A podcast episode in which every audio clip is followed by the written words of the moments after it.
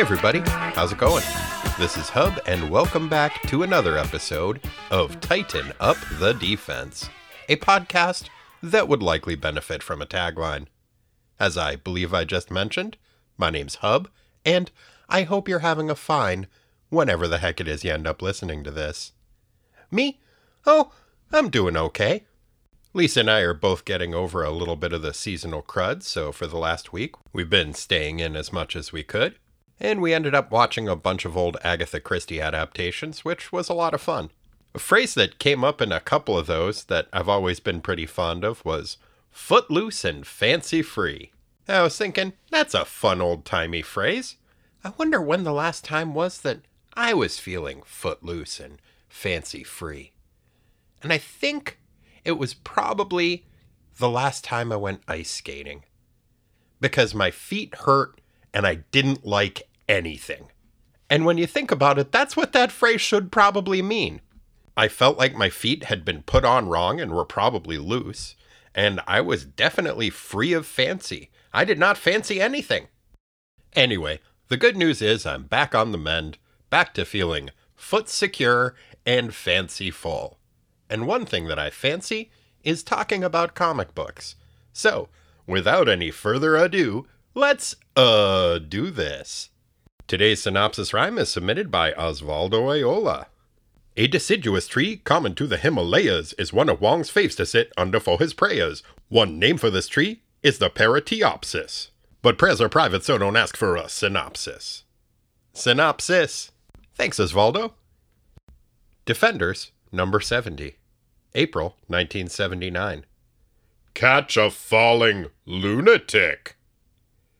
Written by Ed Hannigan, draughted by Herb Trimpe, inked by Mike Esposito, lettered by Rick Parker, colored by Bob Sharen, and edited by Al Milgrom. Defensive lineup The Incredible Hulk, Valkyrie, Nighthawk, Hellcat, and Doctor Strange. Previously in the Defenders. In an effort to further familiarize herself with Midgard asterisk Earth, Valkyrie enrolled in classes at Empire State University. Once on campus, the Aesir undergrad befriended a pair of film students, respectively named Dollar Bill and Ledge. She also ran afoul of a hyper-violent vigilante named Lunatic with a K who had been hospitalizing or murdering petty criminals around the ESU area. Val also met a creepy drama professor named Harrison Turk who had a habit of making cryptic statements implying that he harbored a dark secret and was almost certainly Lunatic with a K. A sorcerously Scandinavian sword slinger battled Lunatic with a K on several occasions, but each time her overly aggressive adversary managed to escape. During one such encounter, Lunatic with a K attacked Val's new pal Ledge, hospitalizing the hapless cinephile. Then the whole gang went to Asgard for several issues to deal with some nonsense involving a power hungry Norse god of biathlons who dressed like a mechanical street shark. It was a whole thing. Nighthawk, Hellcat, and the Hulk died. Oh no! But then they got better. Hooray! While our titular non team was temporarily terminated, a pair of agents at the Justice Department received reports of possible malfeasance on the part of Kyle Richmond, aka Nighthawk, and began investigating some of his company's financial records. Our heroes returned, both from Asgard and the dead, but had little time to recuperate from their recent resurrection. Their old pal Doctor Strange stopped by to enlist his erstwhile ally's aid on an important adventure. At Steve's request, the defenders journeyed to New England to battle a tennis instructor who had been transformed into a doomsday level threat because Doctor Strange was a litterbug and left some evil magic robot parts lying around on the beach. During the course of defeating their racket sport relishing rival, Steve was forced to transform the Hulk back into his Bruce Banner alter ego to keep him from inadvertently triggering a nuclear Armageddon. Gadzooks! Will our heroes finally figure out Lunatic with a K's secret identity? Has Steve officially rejoined the unofficial roster of the Defenders? And why is the Justice Department investigating Richmond Enterprises? Stay tuned to find out. Okay, so yes, but in a way that raises more questions than it answers. Seems like. And you mean apart from the fact that the owner has a history of thrill seeking burglary, has been declared dead twice in the past few years, And the company once covertly financed a snake themed arsonist hate group? I can't imagine. The defenders return to New York, a little pooped out from the four hour journey from New England. Doctor Strange tells the rest of the gang that he has something he needs to talk to the still de-hulkified Bruce Banner about, so the two of them head into the Sanctum Sanctimonious, while the rest of the defenders head back to their Long Island headquarters. As the three heroes approach the former riding academy they call home, Kyle notices a couple of men in suits approaching the compound in a limousine. Curious, the affluent avian aficionado flies down to investigate the two strangers. And because this is Kyle, by investigate, I of course mean ineffectually threaten and bully. Damn it, Kyle! Nighthawk swoops down and knocks the men to the ground. After regaining his footing, one of them responds by shaking his fist and yelling, Knock it off, Richmond! Get back here and talk to us! Interesting. Unsettled, Kyle picks up one of the men by the scruff of his neck before returning to the skies. Hovering high above the ground, suspending the stranger with one hand, the bird themed billionaire duel is like, Who are you, and how do you know my closely guarded and definitely secret identity? Were you around one of the many times I yelled it out in public for no apparent reason? Or do you subscribe to my newsletter? Answer me, or I'll drop you! The victim of Nighthawk's interrogation readily complies, introducing himself as Ron Rice, an employee of the Justice Department, and saying that the U.S. government is one of the many groups that is privy to Kyle's secret identity. Reluctantly, Kyle returns Agent Rice to the ground, but seems far from contrite about the whole threatening to kill him thing. Rice continues that the Justice Department has been looking into Richmond Enterprises and investigating Kyle specifically on numerous counts of fraud, tax evasion, and stock manipulation. Ron had wanted to press charges immediately, but his partner Hal had convinced him to hear Kyle's side of the story.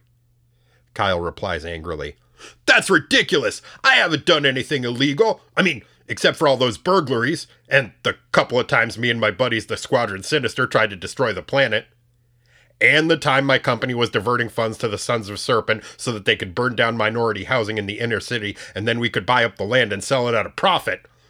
But that was, well, I'm not entirely sure how comic book time works, but probably at least a couple months ago.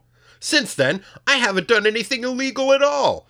Unless you're going to tell me there's some kind of a law against assault and battery, reckless endangerment, or wanton destruction of public property. Now get out of here before I beat you government employees up for trying to do your jobs! Hal and Ron leave, but for some reason, I don't think Kyle made a great impression on them. Still grumbling, Kyle heads inside. After shaking their heads ruefully at what an asshole their non teammate is, Val and Patsy join him. A fair amount of mail is built up during their respective Asgardian and New England trips. Patsy deftly sorts through the stack of missives, diplomatically hiding anything she feels might provoke her irascible coworker's ire. In the end, she is left with one piece of mail. Valkyrie's class schedule for the upcoming semester at ESU has arrived. Enclosed along with the usual paperwork is an invitation to a midnight mixer school dance that is taking place in two days. Val and Patsy decide to attend. Wait, is a college dance a thing? Like a like a high school dance only older? Because it sounds like an old timey thing that doesn't exist anymore. I wonder if they'll be piling into a phone booth afterwards, or wearing raccoon fur coats and straw boater hats. Back in Greenwich Village at the Sanctum Sanctimonious, Steve is concluding a conversation with Bruce Banner. The scene opens with him saying, Now that I've just finished explaining the complicated situation that I need your assistance with, will you agree to help? Bruce is like, well, you explained it so thoroughly, leaving no questions unanswered. After a totally satisfying exposition like that, how could I refuse? Steve is like, Good. Do you think your alter ego, the Hulk, will agree to help as well? Bruce responds, Gosh, I don't know. Why don't you transform me into him and ask him? I know normally I dread becoming the Hulk and will do anything in my power to forestall it, on account of it fills me with terror and a sort of existential angst that threatens my very concept of self, coupled with an understandable reluctance to experience the body horror inherent in a transformation of that nature, but what the heck? Steve says some mystic nonsense, and Bruce turns into the Hulk. Hearing the noise from the transformation, Clea bursts into the room and is like, What's going on in here? Steve, are you making more of those tiny flame ghosts? Be careful with those things. Last time I left town for the weekend, you almost burned down the sanctum. Steve is like, What? Um, no, that doesn't sound like me. Y- you're probably thinking about Wong. He sure loves those flame ghosts. Those nasty little flame ghosts. Anyway, gotta go. Come on, the Hulk. Adventure awaits. And with that, Steve and the Hulk teleport away. As they go, Strange offers to explain the situation to the Jade Giant, but the Hulk tells him not to bother. He'll agree to assist the magician, but only if Steve shuts up. A couple of nights later, Patsy and Valkyrie head to the ESU auditorium to attend the Midnight Mixer. Kyle drops them off and tells them he wishes he could join them, but he has a dinner meeting with his accountant to discuss his ongoing legal trouble. Upon entering the dance, the two ladies are greeted by Dollar Bill and Professor Turk, who are apparently now roommates. Huh. The four exchange pleasantries, but are interrupted by the dramatic arrival of Ledge, who is now out of the hospital, though still on crutches. The convalescent co-ed angrily accuses Professor Turk of being lunatic with a K and suggests that for their own safety, everyone should stay away from the enigmatic academic. The professor is like, What? No way! And on an entirely unrelated note, I have to go away right now. That clears that up. Dollar Bill thinks Ledge is just upset that he got an incomplete in Turk's class because he missed so many lectures due to his hospital stay, but Valkyrie isn't so sure. She and Patsy head outside to investigate, but find that despite having left only seconds ago, Professor Turk is nowhere to be seen. Hmm. Val mentions that her last few run ins with Lunatic with a K occurred during the full moon, and wouldn't you know it, there's a full moon again tonight. Sure enough, no sooner has our perceptive protagonist finished making this observation than she spots a furtive figure clad in Lunatic with a K's signature lime green tracksuit dashing across the quad. Instructing Patsy to call Kyle for backup, the vivacious Viking shield maiden gives chase. Hellcat manages to reach Kyle on his car phone and finds the Playboy plutocrat is all too eager for the opportunity to ditch his accountant. He pulls a U turn and starts heading back towards the university. Meanwhile, across campus, Lunatic with a K is about to assault a group of students when Val catches up with him. She intercepts her frenetic foe before he can do any damage to her classmates, and the two square off against one another. Lunatic with a K keeps up a constant barrage of pop culture non sequiturs as they chase each other around the campus and beat each other up. Eventually, Val throws her magic sword at the manic menace. The pommel hits him in the tummy, which for some reason knocks him out. Hooray! Back at the auditorium, Hellcat is waiting for Nighthawk to arrive when she sees Lunatic with a K sneaking off into some bushes. Huh? The freebooting feline follows her crazed quarry and kicks the costumed creep in the back. Lunatic with a K keeps up a constant barrage of pop culture non sequiturs as the two chase each other around campus and beat each other up. Eventually, Patsy manages to double karate chop the hyperkinetic heckler in the back of the head and knocks him unconscious. Hooray! A few minutes later, Nighthawk arrives back at the auditorium. He soon spots a familiar figure wearing pancake makeup and a lime green tracksuit skulking around the dorms. Okay. He gives chase, but Lunatic with a K spots Kyle's reflection in the window and ambushes the not so stealthy superhero. Lunatic with a K keeps up a constant barrage of pop culture non sequiturs as the two chase each other around campus and beat each other up. Eventually, Kyle takes advantage of the fact that it is nighttime and therefore he has the strength of two strong men and throws his contemptible counterpart off a rooftop, knocking him unconscious. Hooray! Valkyrie, Hellcat, and Nighthawk all head to the center of the quad and are amazed to see that each of them is dragging a vanquished vigilante behind them. As the trio of triumphant heroes begin comparing notes, hoping to make sense out of what has just transpired, a crowd of curious students begins to form around them. The defenders have no idea what to make with this impromptu game of three lunatic with a K Monty they appear to have stumbled into, when a familiar voice rings through the crowd and says, I believe I can explain what's happening, for I am lunatic with a K. It's Professor Turk. It is? Sure. Why not? I mean, this whole situation is nonsense, but a few weeks ago the Hulk punched a mountain so good that a Norse goddess banished a street shark to hell, so I Guess we're grading on a curve here. To be continued.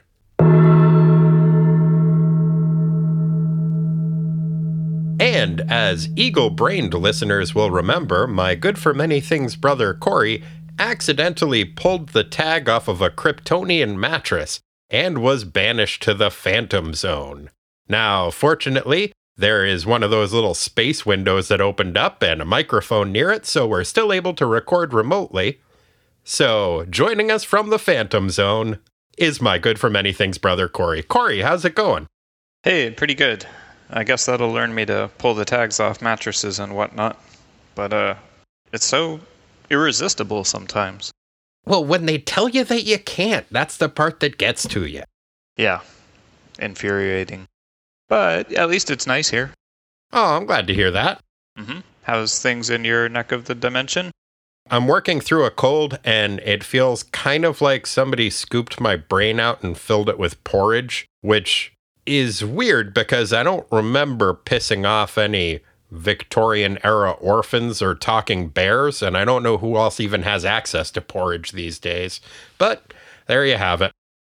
Did you put your brain in a bowl filled with nutrients? I tried. If we've learned anything from the defenders, it's that if you're gonna have that happen, that's probably what you should do with your brain. Corey, if you've paid any attention to my diet over the past 30 years or so, you'll know that I have no idea what a nutrient is. touche, touche. well, uh, you want to talk about a comic book? Yeah, let's do that. Corey, what do you think about this comic book? Hmm. I enjoyed Hellcat's banter and I liked the fighting action, but I was pretty much left with the feeling that it was kind of a, a filler or a little bit of a nothing issue. I agree it wasn't necessarily the most satisfying read, but I think it was kind of necessary to have something kind of resetting all of the storylines that it's getting back to because it's been a while, like with the Justice Department coming after Kyle, and I had forgotten a lot of the details of the lunatic story. So I feel like it was kind of interesting to get back to that stuff. I agree, it, was a little bit clunky in a lot of ways and wasn't necessarily the most dramatically satisfying read, but I, I thought it was okay. Yeah, I agree there was some necessity to it. I don't think it needed 31 pages. Yeah. To be fair, a fair amount of that was ads. I mean, it's not like this is the new Teen Titans where it's, you know, no ads, more story, or Mhm. whatever the Chiron said on that. As I'm trying out using the word Chiron. Did I use it right? Wait, isn't that the guy that drives the boat across the river Styx? That's Charon. Oh. I, I don't know what a Chiron is in this context, or at all. I know it's the thing that comes across the bottom of a TV screen that like gives you details on news channels. oh, really? Yeah, but I don't know if it's also the thing that goes on the top of a comic book that tells you that it doesn't have any ads. Oh. I guess that's like an ad for no ads. Ah, interesting. So uh, let's get into more of the meat of this comic, what meat there is. As I said, it kind of breaks down into three main storylines. You've got the Nighthawk dealing with the Justice Department bit. You've got the uh, Steve and Hulk preparing to go on a journey bit. And you've got the fight with Lunatic bit. So let's start with the Steve and Hulk preparing for some kind of a mystical something or other. How'd that grab you? Um, it was pretty short. High praise indeed. I thought that the way that Steve said goodbye to Clea was kind of funny. And I, I know it's magical that he does the Ronnie James Dio Devil Horns thing, but there is a, a panel in which, like, she comes in, you know, he zaps uh, Bruce Banner into the Hulk inside the Sanctum Sanctimonious, and that makes a noise. And so Clea runs in and is like, hey, what's going on? And at that point, Doctor Strange basically says, and I paraphrase, loosely, I just got some things I got to do, baby, and leaves. Pretty much. But bef- before he does that, he gives like the rock on symbol, which I mean he's doing magic or something, but it just seems like a really weird panel that struck me as as funny. There was a lot about that little conversation between him and the Hulk and between him and Clea that just seemed a little bit off. It seemed like he was worried Clea was pissed off at him and was just like, okay, well, gotta go, bye. Mm-hmm. It's not dangerous, only learning. Don't worry, bye. Also, in the final panel, it looks kind of, I think she's supposed to have her arms crossed, but it looks like Clea is maybe exposing herself to a disappearing Steve and the Hulk. Oh, I uh, no, I just assumed her her arms were crossed, which does lend credence to your theory that maybe she is unhappy with Stephen and that's why he made such a hasty retreat. It just seems odd to bother including her in the story. She's really just in the two panels. She comes into the room and says, Stephen, what transpires here? and then stands there as he teleports away. And right before he teleports away, he looks kind of scared in that panel you mentioned where he's doing the devil horns. Oh, do you think he's doing those at her? like warding off the evil eye? Ah, uh, it really just seemed like he just doesn't want to have a conversation, which I think would be in keeping with his character. Yeah, he does look nervous. He just seems kind of off his game in general. His whole interaction with Bruce Banner the dialogue didn't really make quite sense. It seemed like maybe Bruce Banner was experimenting with sarcasm, but wasn't really good at it yet. I mean, you probably know Greenskin better than I do. I am willing to give you the chance to ask him. And Strange responds, That is enough. I know what a sacrifice it is, and I appreciate your courage. And Bruce Banner responds by saying, Yeah, yeah, that that cracked me up too because it does. It has a little exclamation point and everything. I'm like, why is he so pumped that Steve just told him it was enough? It just seemed off, and that was why I was wondering. It's like, wait, is he trying out sarcasm and doesn't really get how it works yet? Because if he was being real snotty, then that kind of makes sense why Steve would just be like, that is enough but it just doesn't really read that way. And I'm wondering if some of the words are emphasized differently because there is a new letterer, and if maybe like the punctuation and emphasis on words that are bolded is just made in a random way. But it, it reads really awkward. Even his thought bubbles have emphasis where there's a thought bubble in which he's where he's saying that he can turn Bruce into the Hulk, but he can't go the other way. Yeah, and he's like, but I regret that I cannot reverse the process permanently. It's like, wait, is he saying he wishes he could kill the Hulk? Or he's just wishing he was hulky all the time? Or, yeah, I don't know. It's a very odd exchange. And another thing that is odd about the fact that that exchange is happening then at all is the fact that Steve brings up the fact that he thinks that whatever he and the Hulk are going to do is probably pretty soon going to have an effect on the rest of the Defenders. They just flew back from Maine together over the course of four hours, and he didn't bring any of it up on the flight. Yeah, it's for for Hulk's ears only for some reason.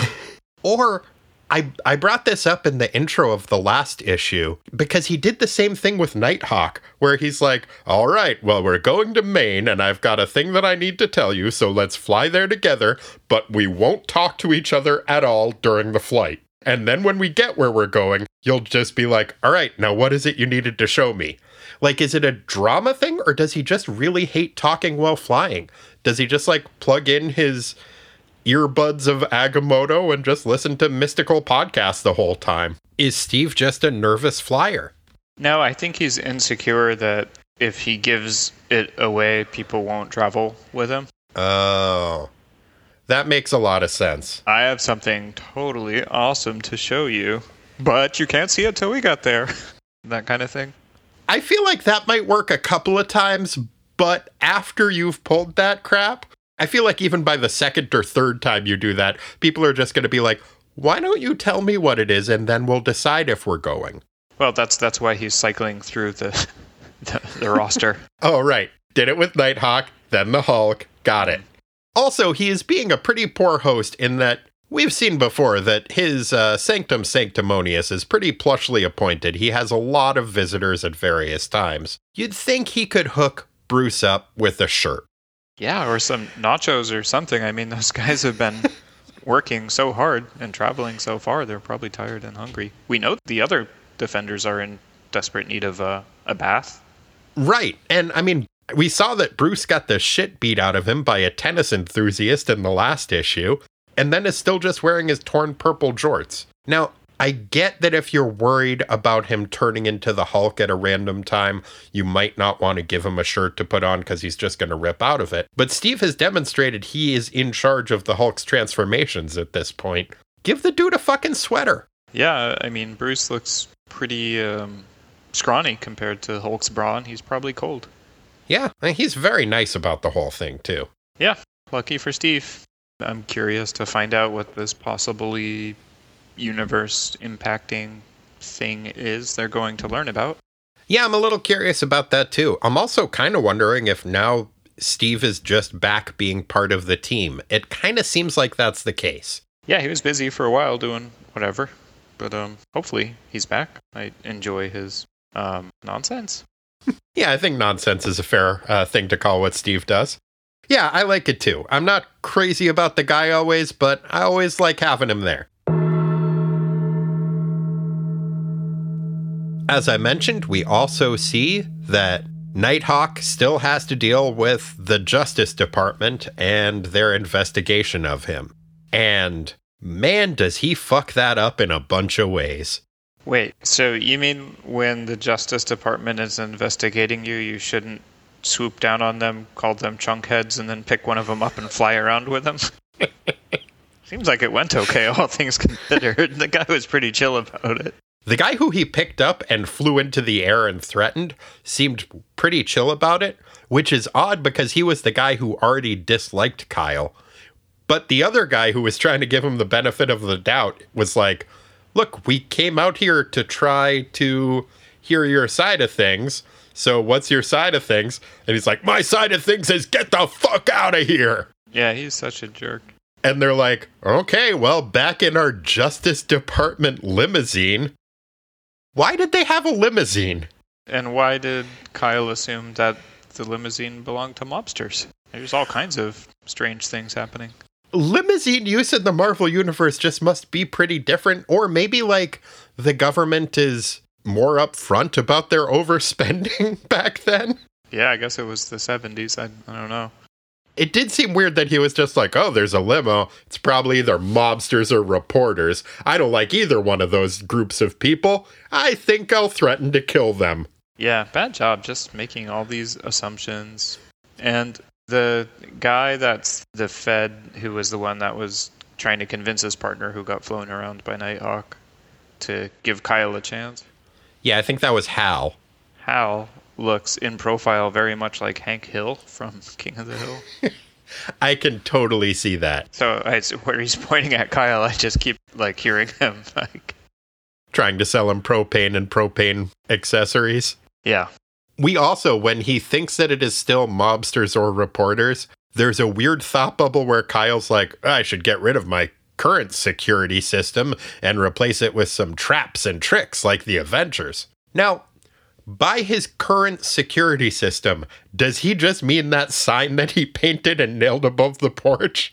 Gosh, I don't know. I, I, imagine he's got some stuff left over from that training montage a few issues back where there was all the death machines and things. Oh, that was designed to try to kill him, not anybody else. That wasn't a security device. Oh, that's just hanging out in his backyard, part of his training. Uh... Yeah, that's his pommel horse. Right. Okay. Yeah, maybe you should turn that thing into some traps. Yeah, I mean, it doesn't seem like it would take that much work. I do like the idea, though, that right now what he considers a security system is a hand painted sign that he nailed up that says, Keep out. Yeah, strong, strong words. I also did notice that Ron Rice, who is the Justice Department agent who Kyle picks up and threatens, appears to have six fingers on one hand. Whoa, that's a lot of fingers. It really is. It's on the bottom of page three. He's counting off all of the infractions that he believes Kyle is guilty of. Oh, and yeah. that's a jacked up hand. I can see why he needs so many fingers because Kyle did fuck up pretty bad. Maybe he's got like an extra prosthetic finger that he brings out when he's just like, all right, this is just for dramatic purposes, but when I count stuff off, it really helps me if I can point at a finger for each one of them. And this guy fucked up real bad. This is a six finger hand type guy. Ooh, six finger Kyle. Yeah, I mean, I guess it's also possible that uh, he killed Kyle's dad in a sword duel, and that Kyle has been tracking him his entire life. Uh, Although, if Kyle does try to give him the hello, my name is Kyle Richmond, apparently Ron would just be like, Yeah, I know your name. Everybody in the government knows your name. You're really bad at secret identities. yeah, that was um, uh, vindicating is not the right word, but it was refreshing to know that the rest of the Marvel universe has as low an opinion of Kyle's disguise abilities as I do. Yeah, I wonder to what extent that is having Ed Hannigan, a guy who has read all of the issues up to this point, take over as writer. I mean, as we've been reading them, we've noticed all of these tropes that have popped up. And it is kind of validating, I think, to see that the new writer taking over is also just like, yeah, I also noticed this keeps seeming to be the case. And I think we've seen that with, in general, his take on Nighthawk and David Kraft's to an extent too, where it's just like, oh yeah, as I've been reading this guy, I've noticed he's a real asshole. And I don't think that necessarily previous writers had noticed the extent to which they were making him an asshole. But having somebody with a reader's perspective take over the writing, I think it kind of makes sense that you're seeing more of that recognition of those tropes. Yeah, and to that end, when they get inside, uh, they being Kyle and Hellcat and Val, Hellcat finds this huge stack of mail in response to um, the dollar bill documentary. And she knows that if Kyle sees it, he's gonna flip out even more. so she has to like protect them all from his fragility by hiding the mail from him. Yeah. When I saw that, I was just like, oh, she shouldn't have to do that. But also, good job doing that. Yeah. Also, I noticed that the piece of mail that she did acknowledge, which was Val's invitation to the campus dance, was an invitation to a midnight mixer, which they attend, which Kyle can't join them for because he has a meeting with his accountant. Yeah, that guy works late, huh? Yeah, no shit. He made his accountant meet him for a midnight dinner. Like he made his appointment with his accountant for like 12:30 at night and then ditched it. What a dickhole. Not very respectful. No. Not a quality employer. No, I wouldn't want to work for Kyle Richmond. I mean, it seems like you could probably embezzle a lot if you were into that and he would never fucking notice. Uh huh, that's true. I mean, if you're into malfeasance, then he would be a pretty quality employer. But the price you pay for that, I guess, is having to show up for twelve thirty dinner meetings that he doesn't end up showing up for. Although maybe the guy's worked for him long enough that he knows, oh, I don't actually need to go to this. He's not going to show up. Yeah, or you know, a way to stick it to the man, just call your buddy the ringer. Be like, hey, I'm gonna be at this meeting with Kyle, maybe. it's a good time for you to go loot the office. Right, because yeah, we have seen that all of his employees know that he is really Nighthawk, and we've seen that the government knows that he's Nighthawk too. Bad job at secret IDs, Kyle. Yep.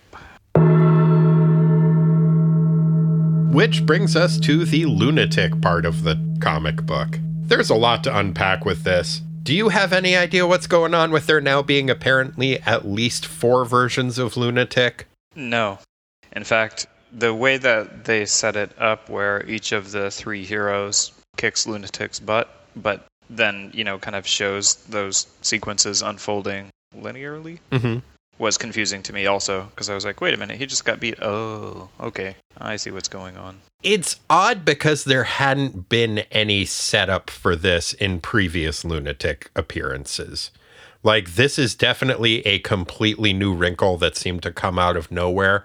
And even within the context of the fights, like, I was trying to pick up if there was any difference in the patter between the three lunatics that we see fighting. And they seemed not to. They all had kind of the same general demeanor and thing that was going on.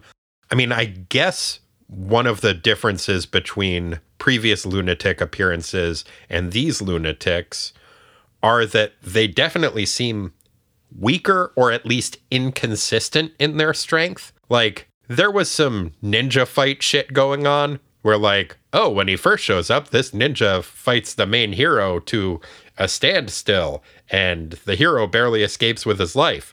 But then when 15 ninjas show up, then he can defeat them all easily. there was some narrative disconnect with how strong he was supposed to be. Like he's kind of kicking Val's ass and he chops down a telephone pole with a stick and then she throws a sword at his tummy and he's down for the count. Yeah, inconsistent. You know, it just occurred to me that with the way that, that robots work in the Marvel world, uh, it's possible that they're some sort of a construction because I guess there's a little bit of foreshadowing where it's either Hellcat or Val says after a really impressive leap, like, oh, he can't be human. Yeah, that was actually, I think, Nighthawk that noted that, which was kind of odd that he noticed anything. So, yeah, who knows? Maybe in addition to being the president of the actual drama club, Professor Turk is uh, a roboticist. I mean, maybe. And a great roommate. that doesn't make any damn sense. when is it okay for a teacher to be roommates with a student? And also, it's not like Dollar Bill needs to take on a roommate. He's rich as fuck. He is such a bad judge of character and just consequence and everything. He's just a bad judge of everything. he really is. Also, Professor Turk, in addition to being almost certainly and admittedly at the end, although not at the beginning of the comic book for no apparent reason, a supervillain, seems like a really shitty professor. Oh, because he gave Ledge an incomplete for being in the hospital? Not for giving him an incomplete for being in the hospital. I understand you need to be consistent. It can just be a rule. Oh, if you miss this many classes, then I have to give you an incomplete. But he also, knowing that he had already missed that amount of classes, a couple issues ago gave him a huge stack of homework to do as makeup work. Oh, not cool. Yeah, that's true. Not cool at all. If you know he's not going to be able to pass, if you know you're going to have to give him an incomplete, why the fuck are you loading him up with homework? Especially if that's the guy who you put in the hospital. It's such a dick move. It is a dick move. Wow. He looks like an evil James Coburn. a little bit. I still think he just looks, he reminds me of Dr. Light. I think it's just the facial hair. But like every time I see him, I'm like, oh, that's Dr. Light. Fuck that guy. Yep. I had that same feeling also, just instant dislike. It's a very effective use of facial hair, both in him and in Dr. Light. It's a really nice graphic shorthand for, oh, fuck this guy. Yeah, that's a bad goatee. Also, how do you think Ledge knew Professor Turk's secret? Like, he didn't know it before. Is it just that he's just like, oh, no one would be this big a dick unless they were also a supervillain? gave me all that fucking homework. He's probably lunatic. Yeah, I was going to ask you the same question. Um, he just seems to put it together pretty quickly. Yeah, despite apparently having no inkling of that before. Yeah, I don't know what's up with that. I was pleased to see the collar of his uh, psychedelic dress shirt. Is he's still wearing that? Yeah, no, uh, it'll definitely come up in the sartorially speaking, but everybody attending that midnight mixer is uh, sartorially splendid, in my opinion. Oh. I will say, Dollar Bill has no place criticizing Val's previous outfits. Ugh, Dollar Bill. He's such a schmuck. I'm over his everything. When Val shows up, he says, Dig it, Prof. Val finally got some clothes that look good with her hairdo. What the fuck, dude? She looks great in her civilian clothes all the goddamn time. And you're Dollar Bill. You dress like a schmuck. Yeah, and the hair is going with the clothes thing doesn't I don't get what he's talking about. I don't either. Speaking of not getting what people are talking about, lunatics banter. Wow, that is some dense pop culture references. Yeah, there's one in particular I was going to seek your opinion on because maybe I didn't read it correctly. It's when he first shows up and the kids are joking around about, like, oh, you should burp when uh, the teacher calls your name for attendance. Yeah, that's a pretty good prank. Yeah. And then one of the other kids is like, that's gross. And Lunatic says something like, it's, it pops up and it's like, it's not gross if you're studying metric. Did I read it wrong? It wouldn't be gross if you were thinking metric instead of violating curfew. I tried looking that up. What I came up with was that there was a textbook that was pretty popular around that time called Thinking Metric.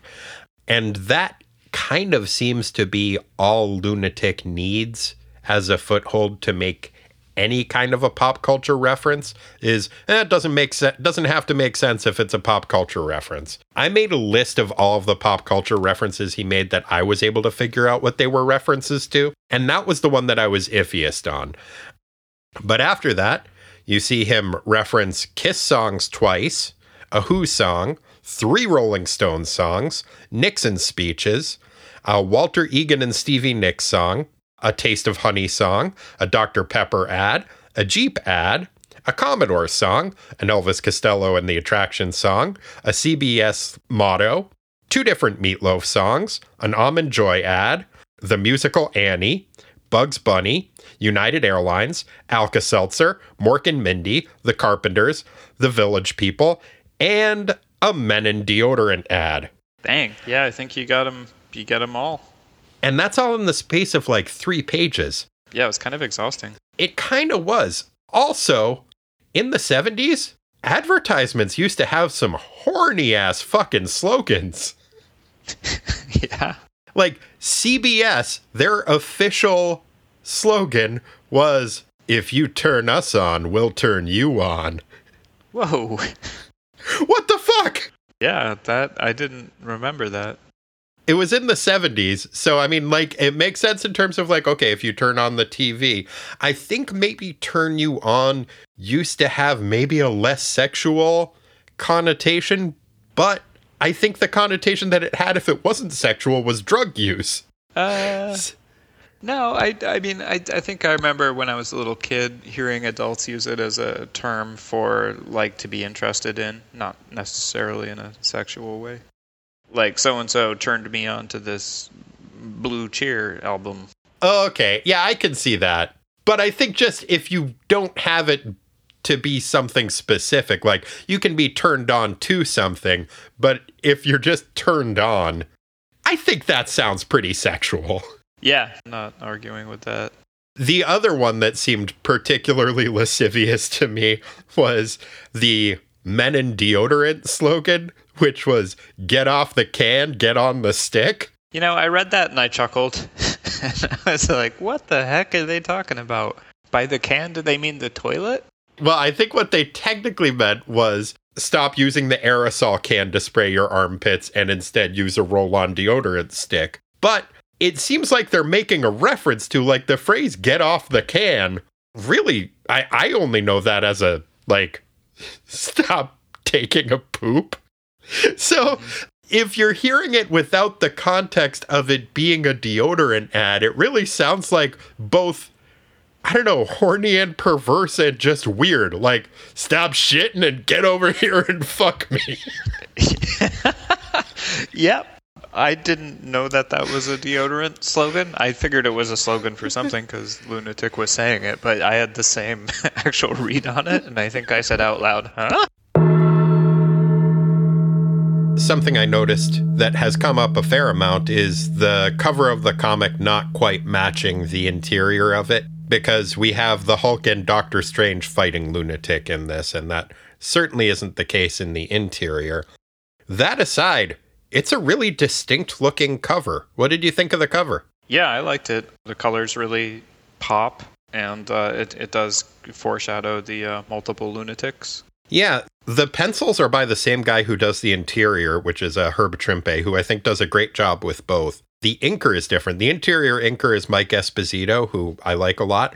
The cover was Josef Rubinstein, who I wasn't particularly familiar with, although I definitely have seen his work before. But it has a really different energy to it. I don't know, it looks less polished and more like frenetic in a way. It's just got more energy behind it and it's less clean inks, but I don't know, it, it captures something about the Hulk really, really well.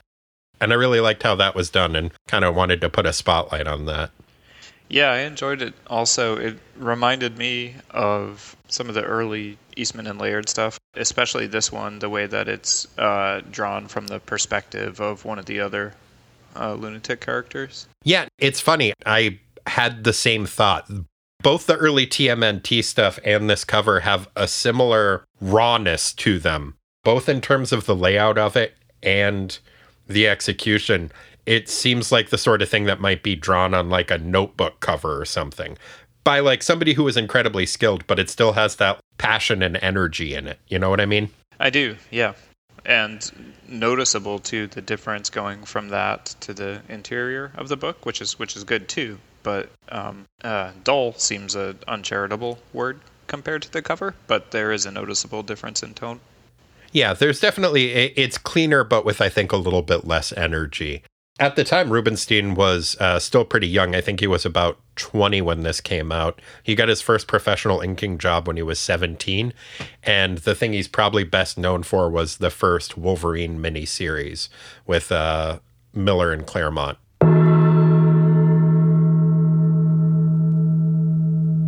I kind of wish we had the bozo category for this book because there were some some pretty good dialogue.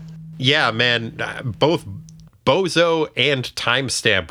I really like that uh, Kyle's choice of words for the fact that he's getting in trouble with the law, you know, damaging the relationship with the uh, investors in his company. He says that he's going to have honked off investors.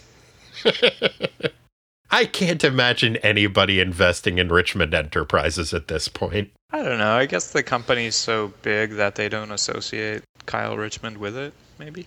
Yeah, at this point, it's one of those where it's just like too big to fail.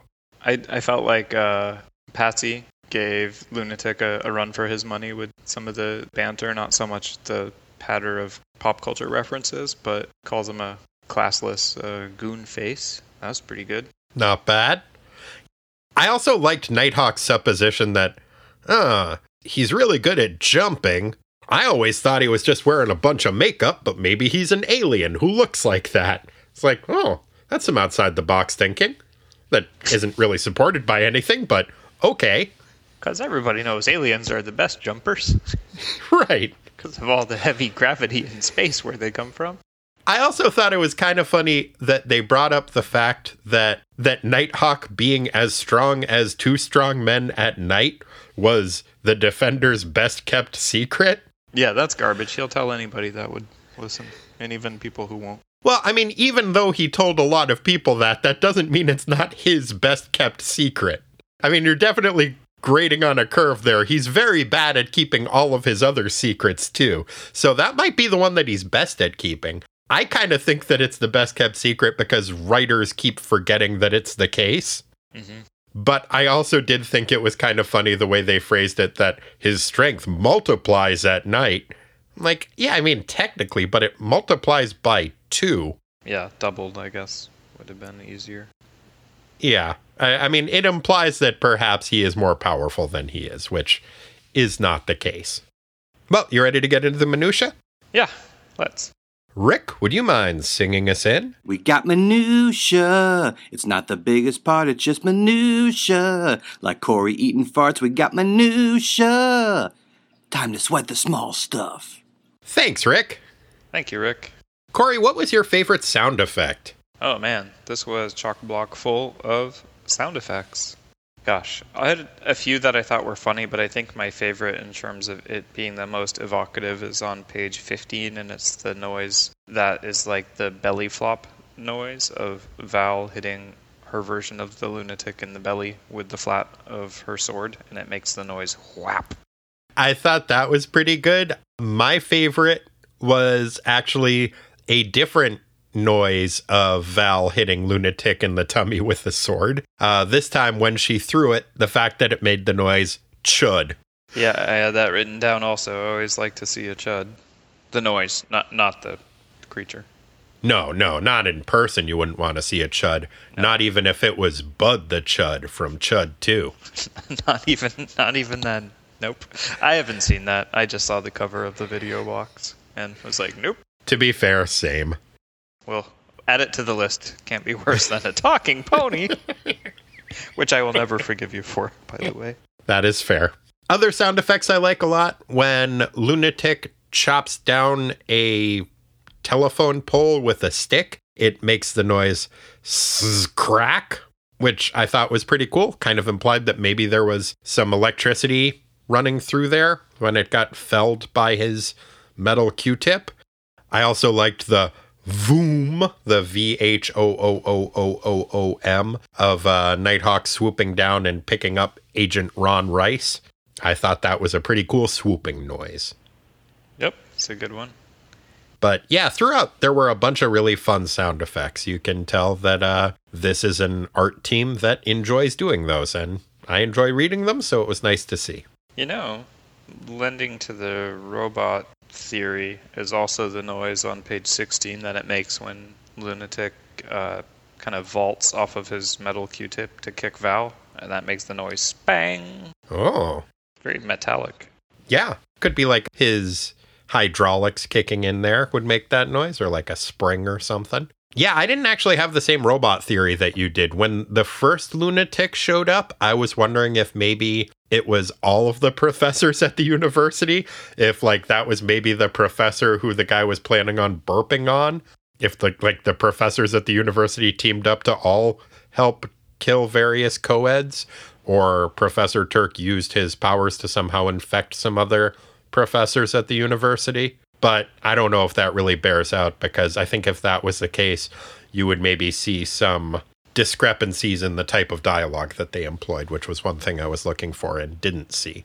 Yeah, it could be they all were recently tenured but had a not very good grasp on. Can finally get revenge on those students and not lose our jobs. oh, see, I would have thought it would be the other way that they were angry because they weren't tenured. But you're saying, like, oh, they've got job protection. They can do whatever the fuck they want. Yep, let's put on some makeup and go beat up the student body. Great plan. Just the bad ones. Well, obviously. Yeah. The ones who plan on kissing you or burping in your face when you try to take attendance. To be fair, that's understandable. I don't think that's a murderable offense, though. Oh no, no, I, I'm not a tenured professor lunatic apologist. I've always appreciated that about you.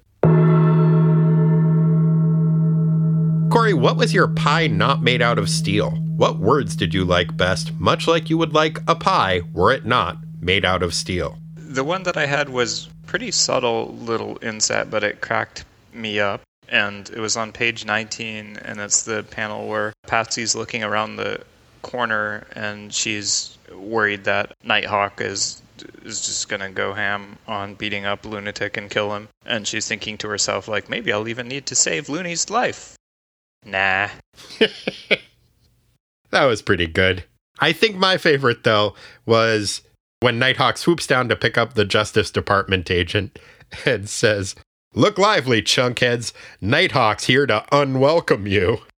Yeah, I thought that was that was pretty good. I I don't recall having heard unwelcome used as a verb before. I I enjoyed that. Yeah, I did too. And also, I don't think I was familiar with the insult chunkhead, but I kind of like it. Yeah, no, that was good. Kyle was on a roll. In fact, I had written that one down. I said on page three, Kyle calls the shady feds chunkheads. Pretty good. We touched on this briefly before, but sartorially speaking, which elements of fashion did you feel were most worthy of note? Oh man, everybody at the Midnight Mixer was was done up nicely, but I I think the heroes of that are Val and Patsy with their disco lady.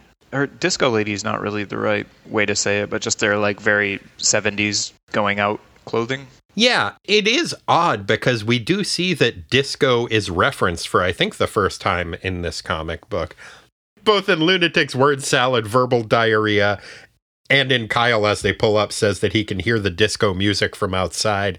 But the way they're dressed is like Val is very earth tones. It's a outfit that I like a lot. I agree with Dollar Bill on this. But yeah, she's wearing an orange dress with a brown vest over it, and it's belted at the waist with a brown belt, and it just looks really cool. And we see Patsy takes credit for that and says, like, yeah, I put that outfit together myself. And she put together an awesome outfit for herself, too. Yeah, also earth tones. Mm, No, hers is blue. In my copy, she's got uh, kind of like a green jacket and brown pants and a brown purse. Okay, yeah, she does have the brown pants and brown purse. In mine, it's more of a turquoise thigh high boots and uh, really, really cool looking jacket. The The lapels on that jacket are fucking rad. Yeah, I've never seen lapels like that. Nah, they are like Clea pointy. But other than that, it's like almost like a short trench coat top. It's it's a really nice look. I, I yeah, I really appreciated their outfits. Also, you mentioned Ledge's outfit. He's got a green sweater and has a yeah, like some kind of a paisley or somehow psychedelic purple shirt collar coming up from under it. And uh, it's nice. It's consistent with his previous looks. And I liked that. And his look in general, the fact that he has such a long head. I feel like they're trying to set up kind of a Bert and Ernie situation between him and Dollar Bill. And I kind of appreciate that. Yeah, I feel like that's the same shirt that when he was his character was introduced, we had uh, talked about it. I think maybe, yeah. And Professor Turk, which sounds like turkey because he's at Turkey, Nice. Is wearing a, a blue knit turtleneck sweater and a black jacket. Yeah, his jacket, I wasn't sure if it was the coloration of my issue. At first, I thought it was supposed to be like really sparkly because it's got all of these little white dots on it. But I think that might just be the fading printing of my issue. Or maybe it's supposed to be some kind of like a tweedy type thing. Or he just needs to run one of those things over it that takes the little, what are they called? Little like pieces of lint. Lint balls? Yeah. Yeah. A, a sweater depiller? Mhm. Gotta be careful with those. Why not? uh, listeners will have to reference episode something or other of our show to figure that one out. yeah, that's a fun Easter egg for them. Yeah, yeah, you've only got 200 things to listen to to find it. Yeah, sort through them, and you too can be mildly amused by a kind of sad story.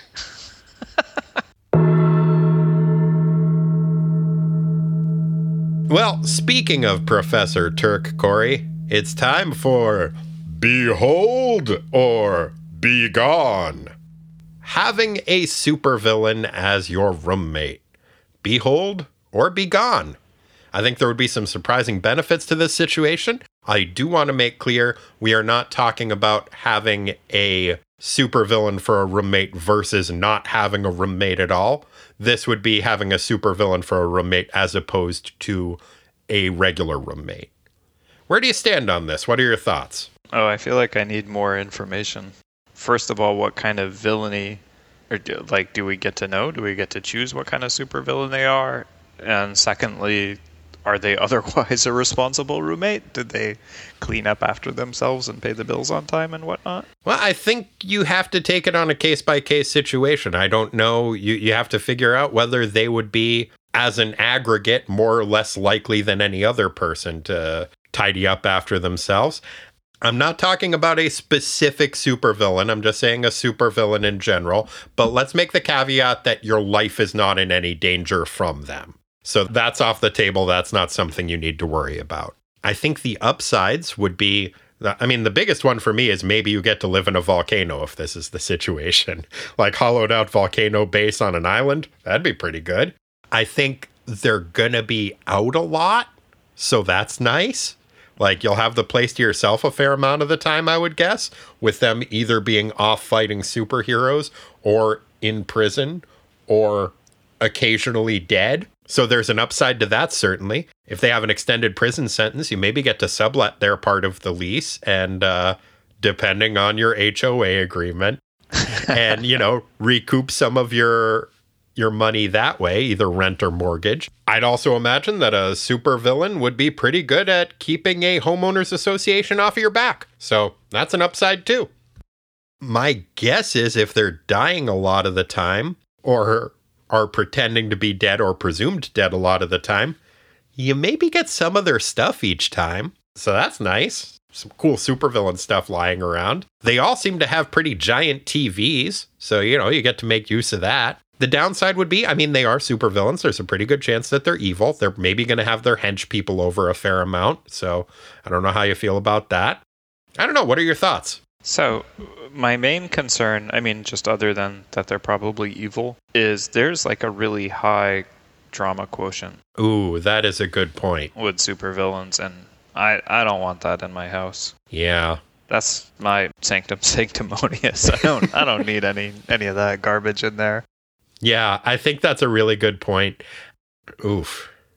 Gosh, it's a really tough one for me because I would like to live in a hollowed out volcano. Yeah, but that's not every supervillain. You could get a just like a regular one who like falls asleep on the couch and has bad gas. I mean, yeah, that's a possibility, but I think like as opposed to the rest of the population, you stand a much higher chance of living someplace weird and cool with a supervillain than you do with most people. So I guess it's more accurate to say you would be the supervillain's roommate, not the supervillain would be your roommate in terms of the person who found the place and got the lease set up and all of that. Yeah, I, I think that would be the case, yes. Although your name is on the lease too, and you do get to veto any furniture choices for common areas. Okay, that's definitely an argument in favor because who doesn't want to live somewhere really cool? But I'm gonna I'm gonna have to say be gone for me. I think that's fair. And yeah, your argument of them being very dramatic is pretty compelling. And they're always going to want you to listen to whatever shenanigans they've been up to or what their villainous accomplishments have been. And, you know, it's like you don't want to have to humor that all the time, right? Yeah, I bet they're not going to be great about the chore wheel either. And there's a pretty good chance you'll get called a fool more than I like. I think I'm going to have to give this one a be gone as well. All right. Wow. A rare non split decision. Two begones. Every issue of a Defenders comic book has at least one character who has to act in a way contrary to their previously established characterization or motivation in a way that furthers the plot. To paraphrase the Fat Boys from Krush Groove, they just gotta be a sucker. In this issue, who is your sucker? Yeah, this one for me was less of a challenge than it usually is, and I went with the Hulk solely because he was just so agreeable after getting zapped into the Sanctum Sanctimonious and asked to go on a mission. He just basically said, "Yeah, okay, no problem, just don't talk so much." I actually had the Hulk also, or more specifically in my case, Bruce Banner. Like, if you count the Hulk and Bruce Banner as separate entities, they both acted out of character. Bruce Banner in being like, well, why don't you just turn me into the Hulk and ask him when we're more used to him dreading and never wanting to be changed into the Hulk? Also, it seemed really weird how he was just like, oh man, I love hanging out with the Defenders. They're so great. I love that they accept the Hulk version of me as well as the regular Bruce Banner version of me. And it's like, dude, you've hung out with them like four times as Bruce Banner. You're always the Hulk with them. And also, you hate being the Hulk. It's weird that you're fine with being turned into it. And you're right. Then once he turns into the Hulk, too, he is surprisingly pliant and just like, okay, Steve, as long as you shut up during the trip, I'll go along with you. It made me wonder if the Hulk was dabbling in sarcasm as well, given that he knows that Steve never talks during trips. Ah, Bruce and and the Hulk both experimenting with. Uh, I had a, a friend's dad refer to sarcasm as um, the recourse of a weak mind, which was a pretty good way to shut up a sarcastic kid. was that Tony Irons? It was, yeah. That stuck with me. I was like, ooh, that hurts, and I'm going to remember that one. Maybe use it on a kid of my own someday. Aw. Well, there's plenty of kids out there you can still sass. Good to know. What was your favorite panel? Gosh, I think my favorite panel was actually the same one that had my favorite metaphor or favorite bit of dialogue, and it's that little. It's just a simple little panel, but I feel like it really captured um, Hellcat's character on page 19, where she's peering around the corner, wondering if she's going to have to jump in and help uh, Lunatik out. That and um, the preceding panels on the top of that page, and this street lamp, I feel like shows up a fair amount in in this issue but uh, it it really does set the tone for like this this is stuff that's happening late at night. Yeah. I also really like the look of Patsy's uniform at night in like almost like a noir type setting. Her costume was created for a character who was going to be operating in an almost borderline horror context when it was not Patsy wearing that outfit. And I think that the outfit look works really well in that regard. My favorite panel was it was a little moment, and I think there was a street lamp involved in that one as well. It's on page 26, and it is Nighthawk standing under the street lamp, having just pulled over and changed into his outfit at a payphone, but not a phone booth, even. It looks like he has just disrobed. You see his clothes draped over a piece of the payphone, and then his like shoes are just leaning up against the car. So he got out of the car to change into his ha- Nighthawk outfit just in public by a payphone, but not in a phone booth. And it just really cracked me up the idea of him doing that and just really once again driving home how bad at secret identities he is. It's like phone, phone, uh, phone booth. No phone. Something with a phone. Yeah, a phone kiosk. ah, close enough. if I stand in front of this, I can get naked, right? Oh, Kyle. Oh, Kyle, indeed. Speaking of, oh, Kyle, worst offender and best defender, who was your worst offender? It will come as a big surprise to you, but I went with the guy who has the policy of calling names and scaring the people who are maybe going to lock him up when they come to get his side of the story. The man who needs his fragile emotions managed by his maybe roommates or friends who are there. I have to hide mail from him. and uh, just in general, doing a bad job at running a huge business that a lot of people depend on. Kyle was the worst offender. He absolutely was, and I want to again emphasize the idea that he scheduled at 12:30 a.m. business lunch with his accountant and then ditched it. Just shitty job all around. It was nice to be able to give him best defender last issue, but I can see that that is not going to be sustainable. Yep, very inconsiderate. Yeah. Conversely, who did you have as your best defender? Yeah, this one was kind of a toss up. I felt like both Val and Patsy were pretty strong. Agreed. I guess mostly because I liked the way that the fight scene was drawn better, and uh, I enjoyed the banter. I went with Hellcat. I also went with Hellcat.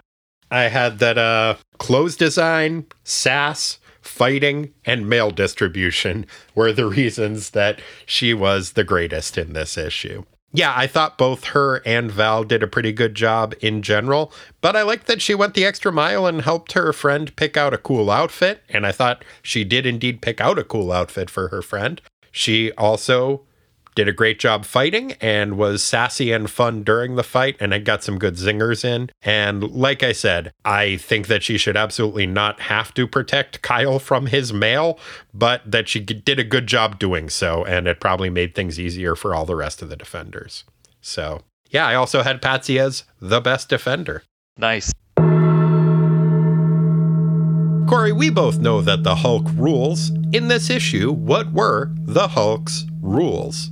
In this issue, the Hulk's rules were pretty straightforward, and they were that you should definitely be willing to help your friends, but also set good boundaries when doing so. The example hmm. being Hulk was willing to go with Steve on their fact finding mission as long as he shut up. I think that is fair. I had the Hulk's rule being one that he learned after hearing about his friends' various fights with iterations of Lunatik. And that rule is a string of pop culture references devoid of context constitutes neither a personality nor a conversation. I think, like many of us, the Hulk has had to deal with people who seem to think that is the case. And uh, it's annoying and frustrating all around. Here, here. I'm reminded of Ethan Hawke's character from Reality Bites, and also of all of the people who were participating in the theater that was around the corner from the bar that I used to work at. I think I mentioned it before. People would come up to the bar and just do movie quotes at me, like with no context that didn't really apply to the situation. And I started replying eventually just by saying, Yeah, I ain't afraid of no ghost. Uh, so that's the Hulk's rule. Just, uh, you know, it's fine to reference pop culture things. I think if you listen to the show, you know that I do that all the time. But, uh, you know, use them in context and do them in a way that makes sense. Don't just string together a bunch of pop culture references that the other person doesn't know what you're talking about. Toilet, deodorant. I ain't afraid of no ghost. like that? Exactly. Yeah, don't do that. Don't be a lunatic with a K. Nobody likes it. And also, just never go up to a stranger and say, get off the can, get on the stick. I ain't afraid of no ghost. That's really the only proper reply. Well played. Well, Corey, I think it's time for us to right some wongs. So, in the year of our Lord 1979 and the month of our Lord April, what wongs needed righting? So, as we know, Wong is a man of many talents and diverse interests, and also a pretty experienced traveler.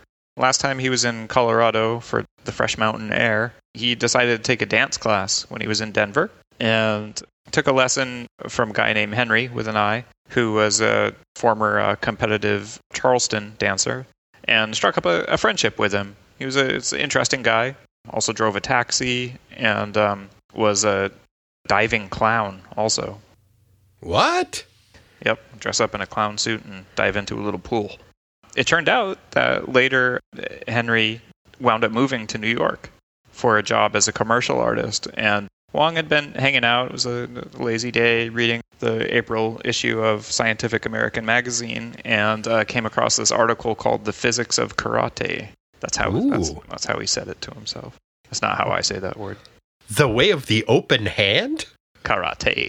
Um, anyway, he was he was impressed with this article. He thought it was pretty interesting, and it reminded him of his buddy Henry on account of his clown diving career. So he decided to uh, go out and have a drink with him and talk about that, basically like the the physics of you know how the human body can do what it does.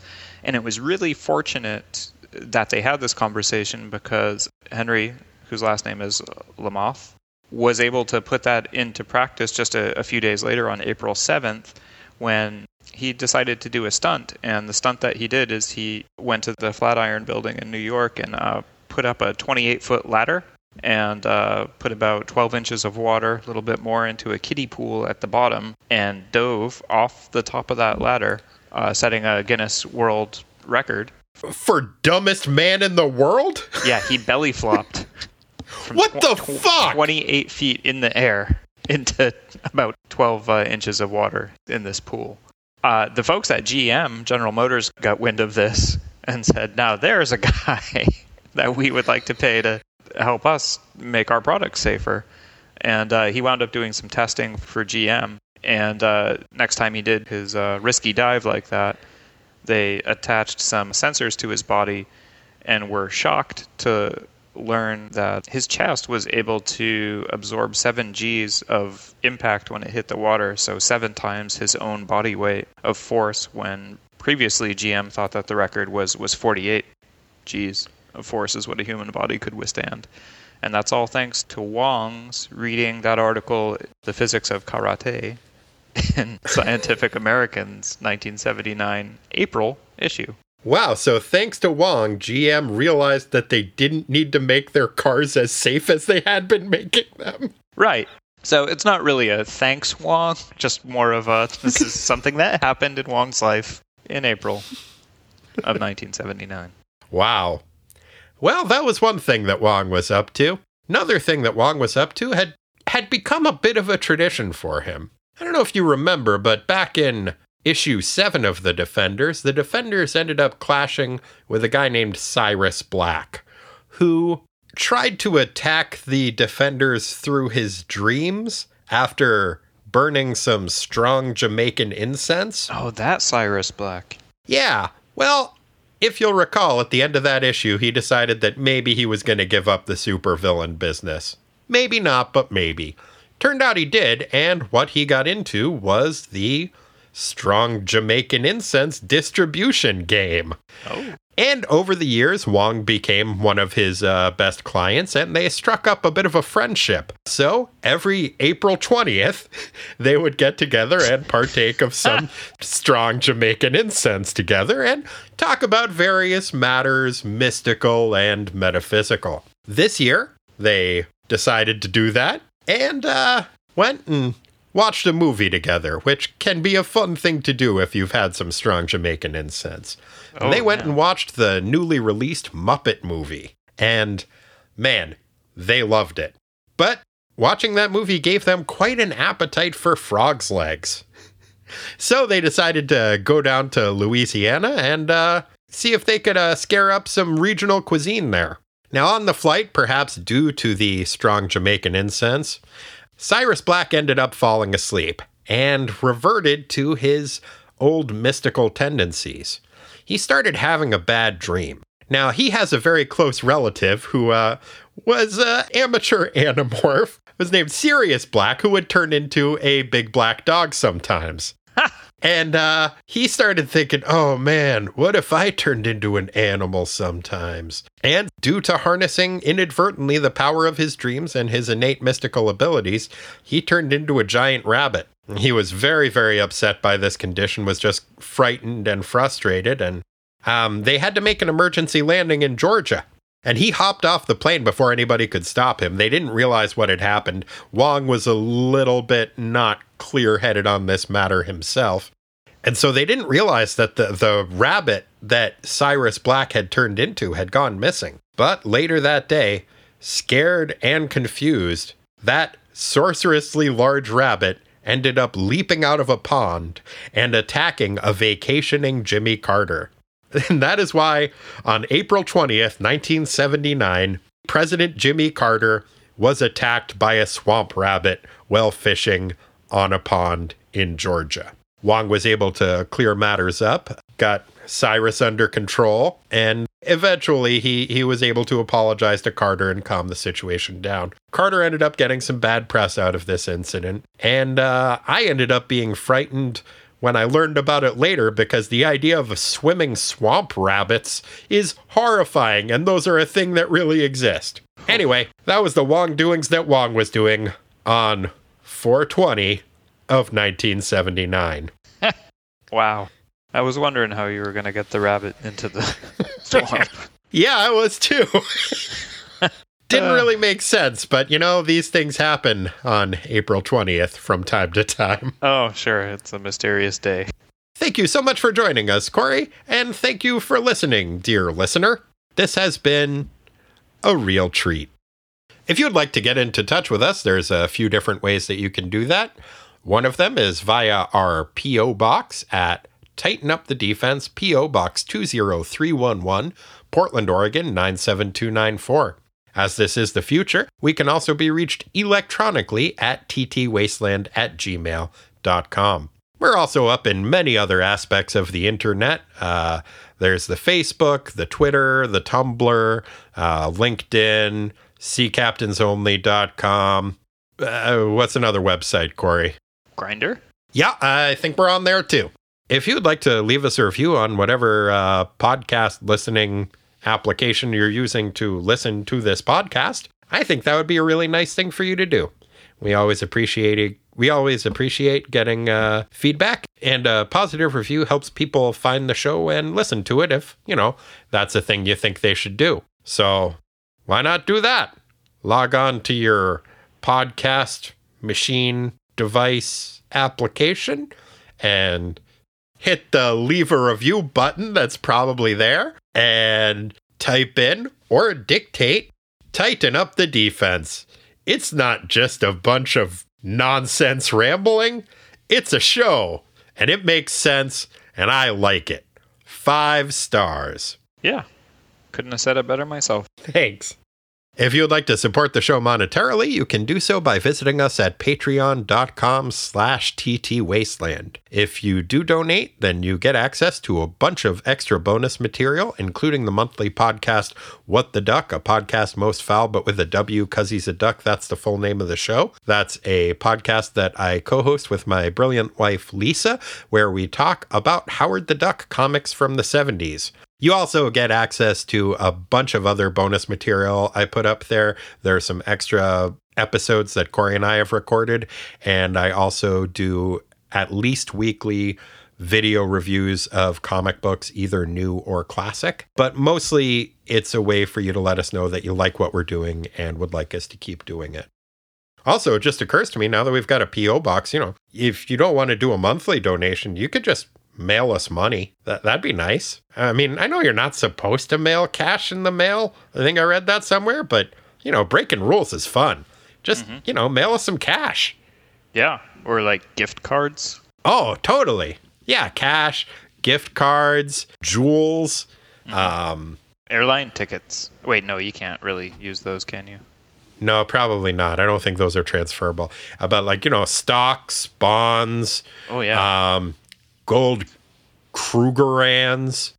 Anyway, thanks for supporting us however you support us, even if it's just by listening to the show and, you know, not turning it off and throwing your computer out the window. Thanks, yeah.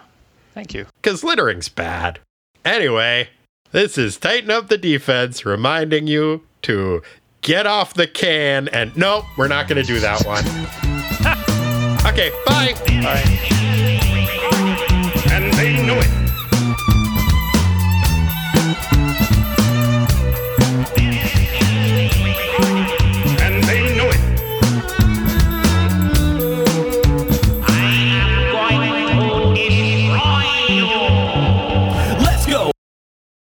If you would like to support the show monetarily, a nice way to do that is to visit us at patreon.com slash what the fuck Dot com. all right let's uh let's take the whole show from the top All right, just scrap it. Start all over. right my good for many things brother Oh, good. Please don't.